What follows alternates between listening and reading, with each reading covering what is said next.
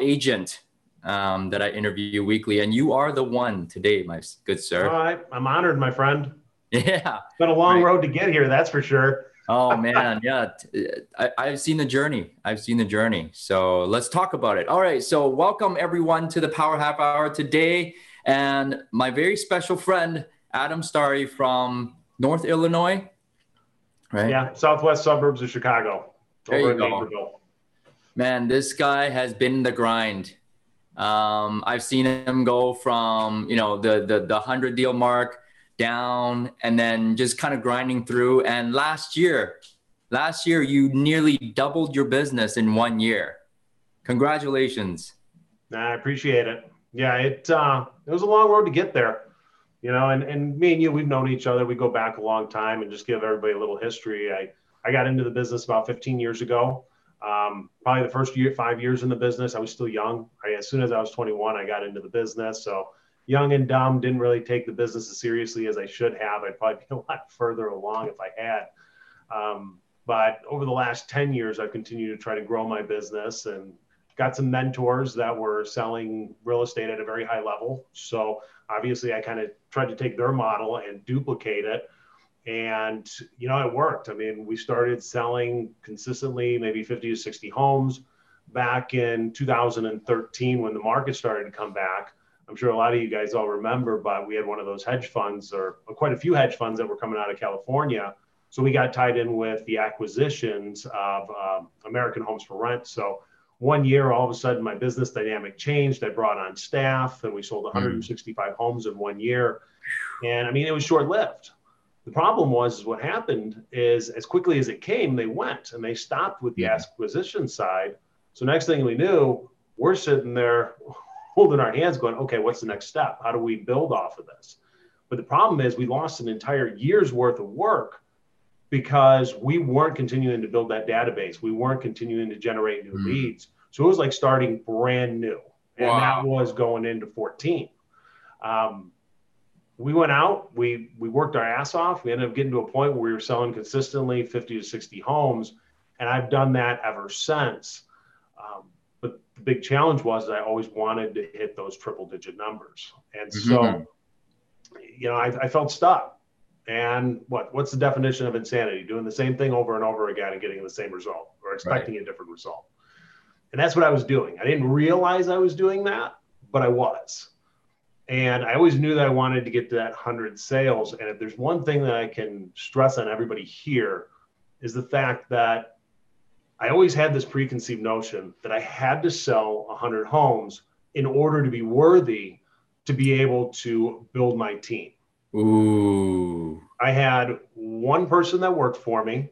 She did an exceptional job. She still does an exceptional job. She's been with me forever now. Um, but the problem is, there's only so much time we have in every single day, and you're yeah. only going to be able to leverage it so much. And the reality is, you can only prospect so many hours. You can only follow up with so many people. And the reality is, if you're not building something, your time, you're going to take something away from somewhere else, whether it be family or personal life.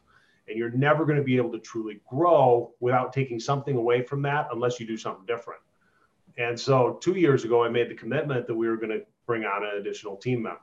Mm-hmm. Uh, I got my wife licensed. She's now our closing coordinator.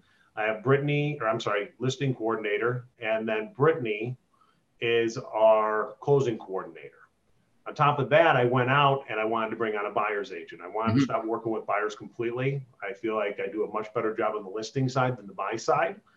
So what I did is I actually found somebody outside of industry, which is oh. not really conventional but I knew the right person for the job. I knew he had a good sales background. He did phone sales in the past. So I knew he had that customer service orientation that we were looking for. And I knew he'd do an exceptional job just because he was very well networked. So we went, we actually got him licensed. Now, here's the one thing it's you, you got to take like a leap of faith because right. realistically, bringing somebody in like that, he had a stable income. And I always stress to him, I'm going to make sure that you're going to be okay in this transition. Mm. And what I found is if you care about other people, they're going to care about you. So if you care about their success and them being successful, in return, they're going to make you successful as well. And it's Love just that. made the whole process so much easier. I mean, when we ended up bringing on Dave onto the team, I mean, the one thing that was really interesting is I, I knew in my head that I was going to take a step back, you know, one step back to go four steps forward. Does that make right. sense? Yeah, absolutely. Yeah. You know, he, doing all the training, getting Dave to a level where he can operate on his own.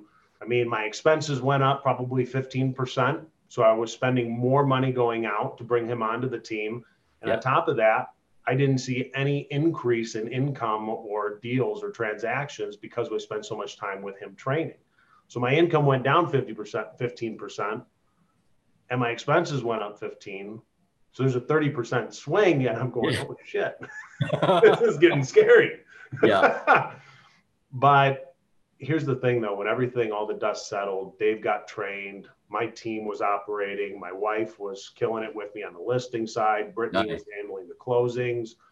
I mean, it got to a point where all of a sudden we were just a smooth operating machine and here we are selling 115 homes and you know the goal is to do 180 this upcoming year.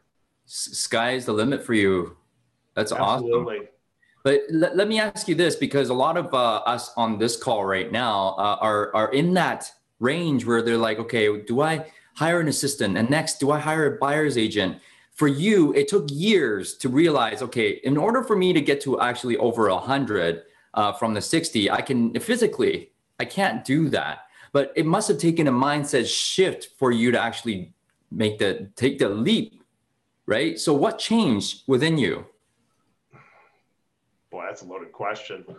I don't know. I, I, guess i got tired of doing the same thing over and over again. And i think probably one of the biggest influencers is surrounding myself with people like you.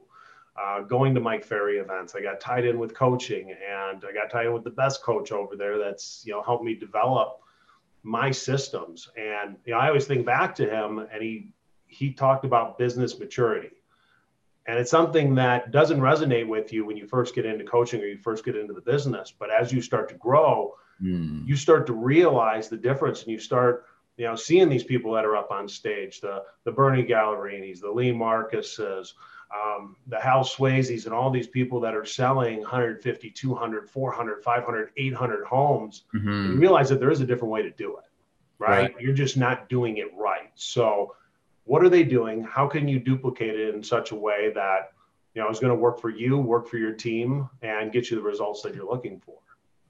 That's awesome. So, really surrounding yourself with people who are doing um, the thing that you want to do at a higher level and just model them 100%. Because yeah. I mean, realistically, we go to these conferences, we spend six days there, you know, and we're talking with people that are so influential and they know so much on how to build a business like that.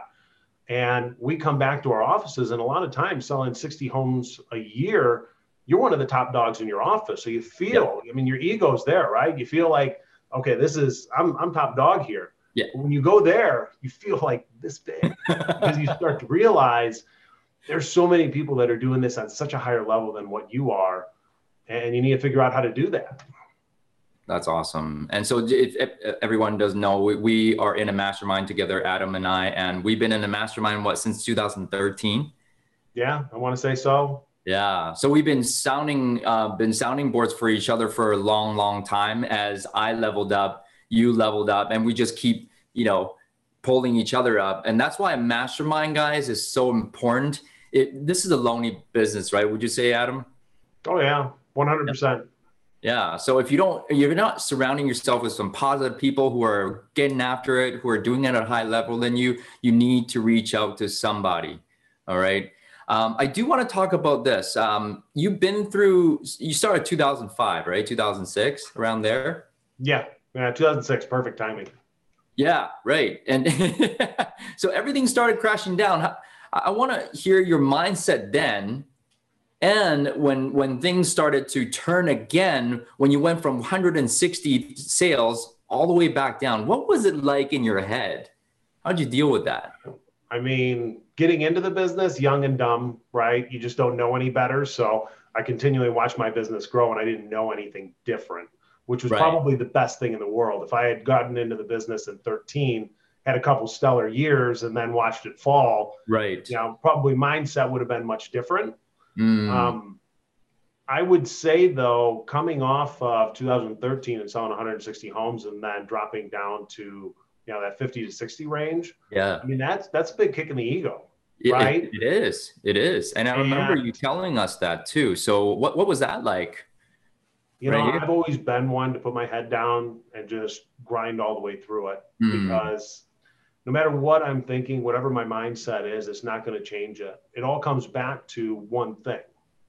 And whatever that one thing is for you, you need to figure out what that is. Is it prospecting, expires, cancels? Is it prospecting for sale by owner? Is it prospecting your sphere of influence? Mm. I've said it many times. You can be successful in this business doing multiple things out there as long as you have the consistency to do it.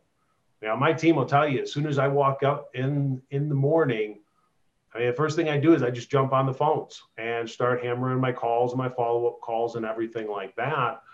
But it's the consistency of it. And if there's one thing that I look at that I did exceptionally well over the last 12 months compared to previous years, the level and intensity and the consistency of my phone calls is much better than it was past years.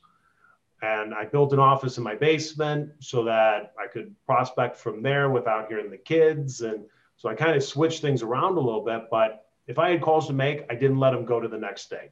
I always made those calls. And we're living in a generation where everybody is now, right? Everybody goes through Amazon, they flip through, they look at reviews, and they have that instant gratification. Well, they want the same thing from us. Mm. So, you know, do you have to call them back immediately? No. If you're on an appointment, whatnot, but make sure that if you tell somebody you're going to call them back that day, you're not rolling it over to the following day. You got to make the call, even if it's you come home, you spend 15 minutes, hammer it out, and I'm telling you, you're going to feel so much better about it. You're going to Right. feel better personally, and you're going to see better results because of it. Yeah, and, and guys, if you're listening, uh, consistency and intensity, right, and really getting back to people. It's just pick up your phone. People are trying to give you money, right? And Yeah. if, it's okay. You don't have to call them back, right away, but do make sure to call them back. It's just about integrity. So I I do want to touch on this a little bit too, because you you just said right uh, right out of the gate 21 years old you're grinding through and then once you hit 160 and you came down to 50 big ego hit but you kept grinding through what's driving you all these years 15 years man that's a long time what keeps you so consistent and intense Family. I mean, realistically, what else am I going to do? Mm, I'm good at what I do and I enjoy it. And, you know, it's everything that we do is all duplicatable. So you say, how do you stay motivated?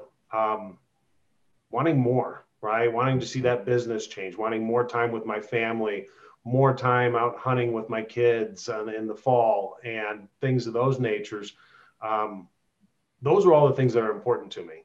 right I'm not living to work, I'm working to live. ooh So everything that I'm doing, the intensity and the prospecting and everything is a means to an end. It's going to get me to where I want so that I can afford to take my family on the vacations that they deserve, right? Take my wife somewhere tropical because she deserves that. Know, she works harder than I do. yeah same with my wife Smart man. Right here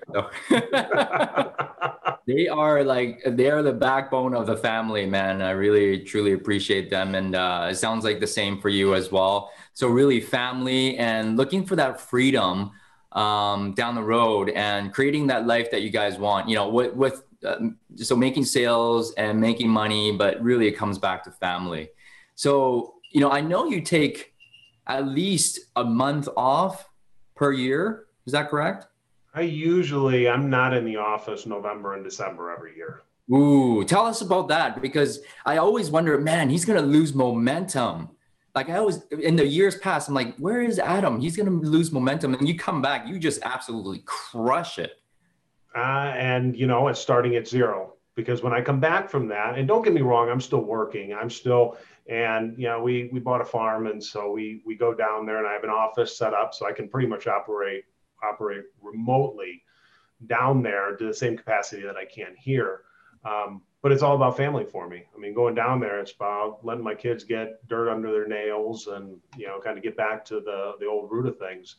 But um, you know, anything we do, you know, there's the the law of expansion, right? If you have two hours of work and you go into the office and you spend eight hours, you'll take that two hours of work and you'll fit it into an eight hour day. Oh wow. If you work with intensity, what you're going to find out is that you can get eight hours of work done in two hours in the day. It's just how are you going to perceive it and how hard are you going to attack it?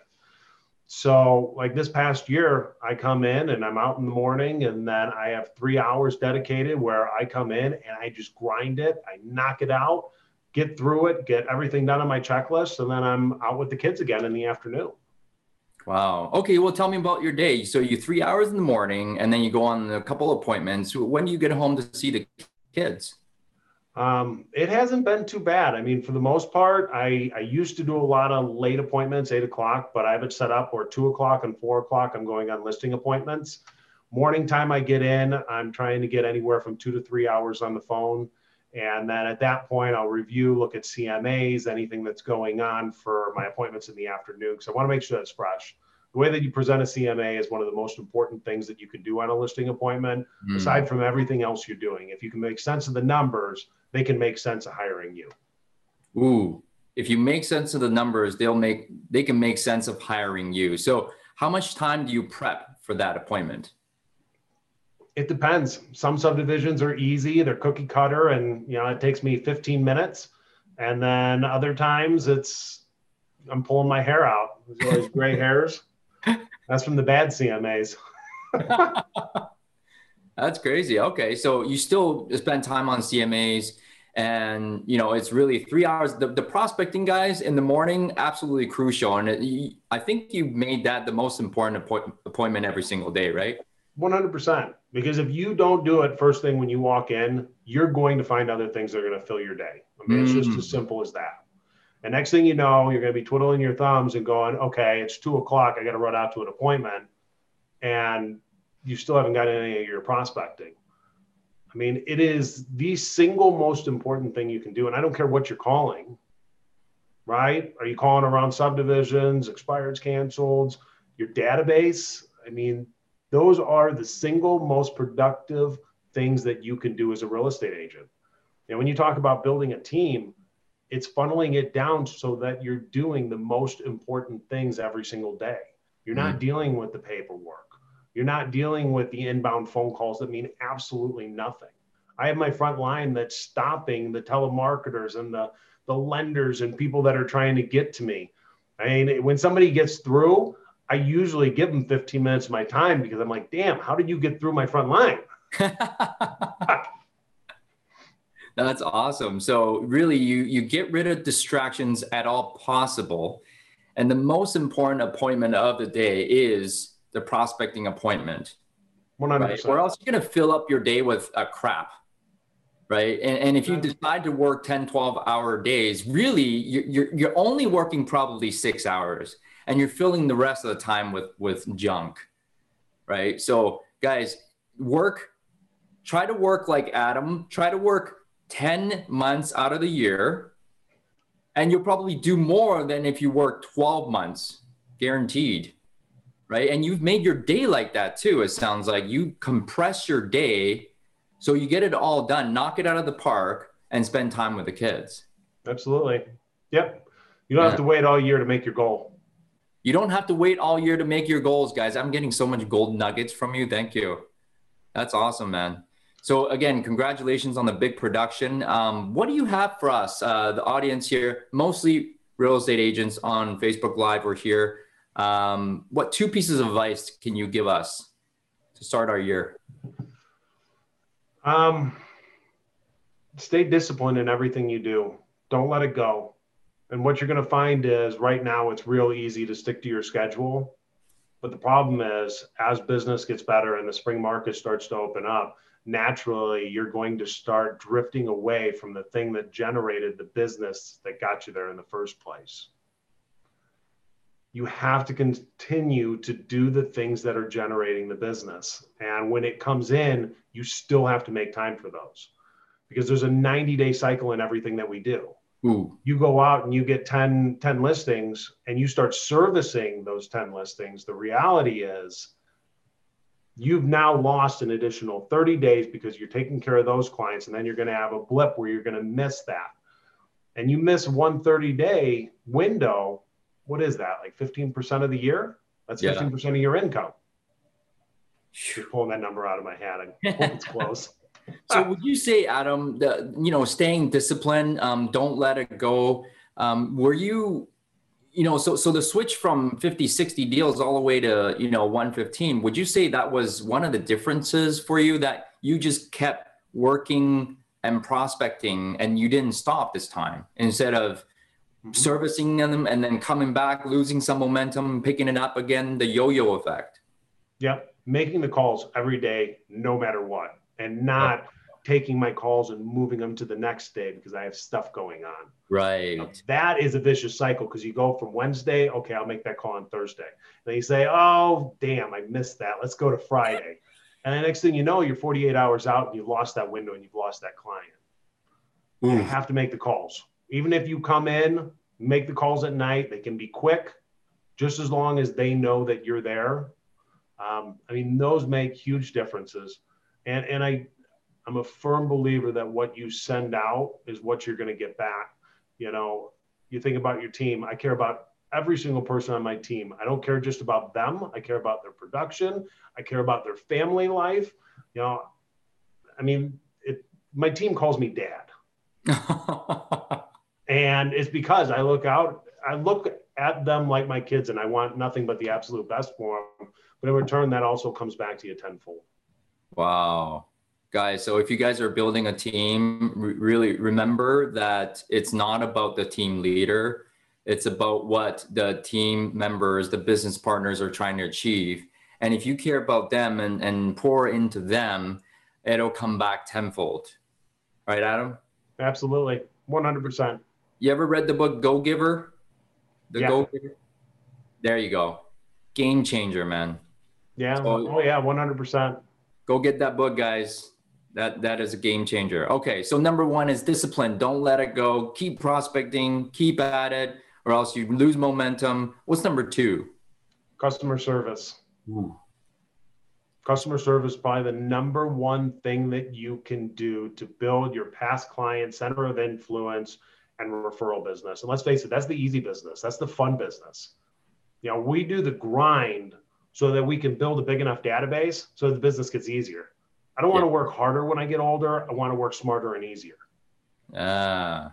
So building that database, people know, trust you, will refer you. They're just easier. And I know everybody's sitting on this call right now thinking in their head, it's so much easier going on a past client listing appointment than it is trying to get an expired listing with five other top agents in the market. Yeah. So, and it all boils down to customer service. It's as simple as that. We overcomplicate this business look, we're not brain surgeons. We're not trying to change the world. We're trying to change the experience for people. And, you know, one thing I always tell my team is I want you to think about the milestones that are taking place in every transaction. And if you can get to our clients before they get to us, mm. you've done the right job. You so know, you never want to hear from the clients first. We're too late. Yeah. 100% right? Because we know when it goes under contract, the next question is, what's the next step? You mm-hmm. need to get in front of them before that. And then the next step is, okay, what about the appraisal? When they're coming to you and asking questions, you're too late. It's Ooh. just as simple as that. Who's who's who who got hit on that point right there? Right? Like you're too late I mean, if they're calling you, you're like, oh, great. I'm so great to hear from you. No, like you're already too late. That's just a bad job on customer service. So a couple of years ago, we took the family to Disney and, you know, I'm, I'm like giddy. I'm like, okay, I'm going to go there. I got my little pad of paper and my pen and Disney, what are they noted for? High customer service. Mm. So I'm writing down all these notes. I come back to my team. They're like, what's wrong with you? You went on a trip to Disney and you're writing notes on what we can bring back to the team and how we can up our standards, right? Wow. At Disney, you drop your napkin. By the time you're going to down to pick it up, somebody's running over to give you a brand new napkin. That's no way.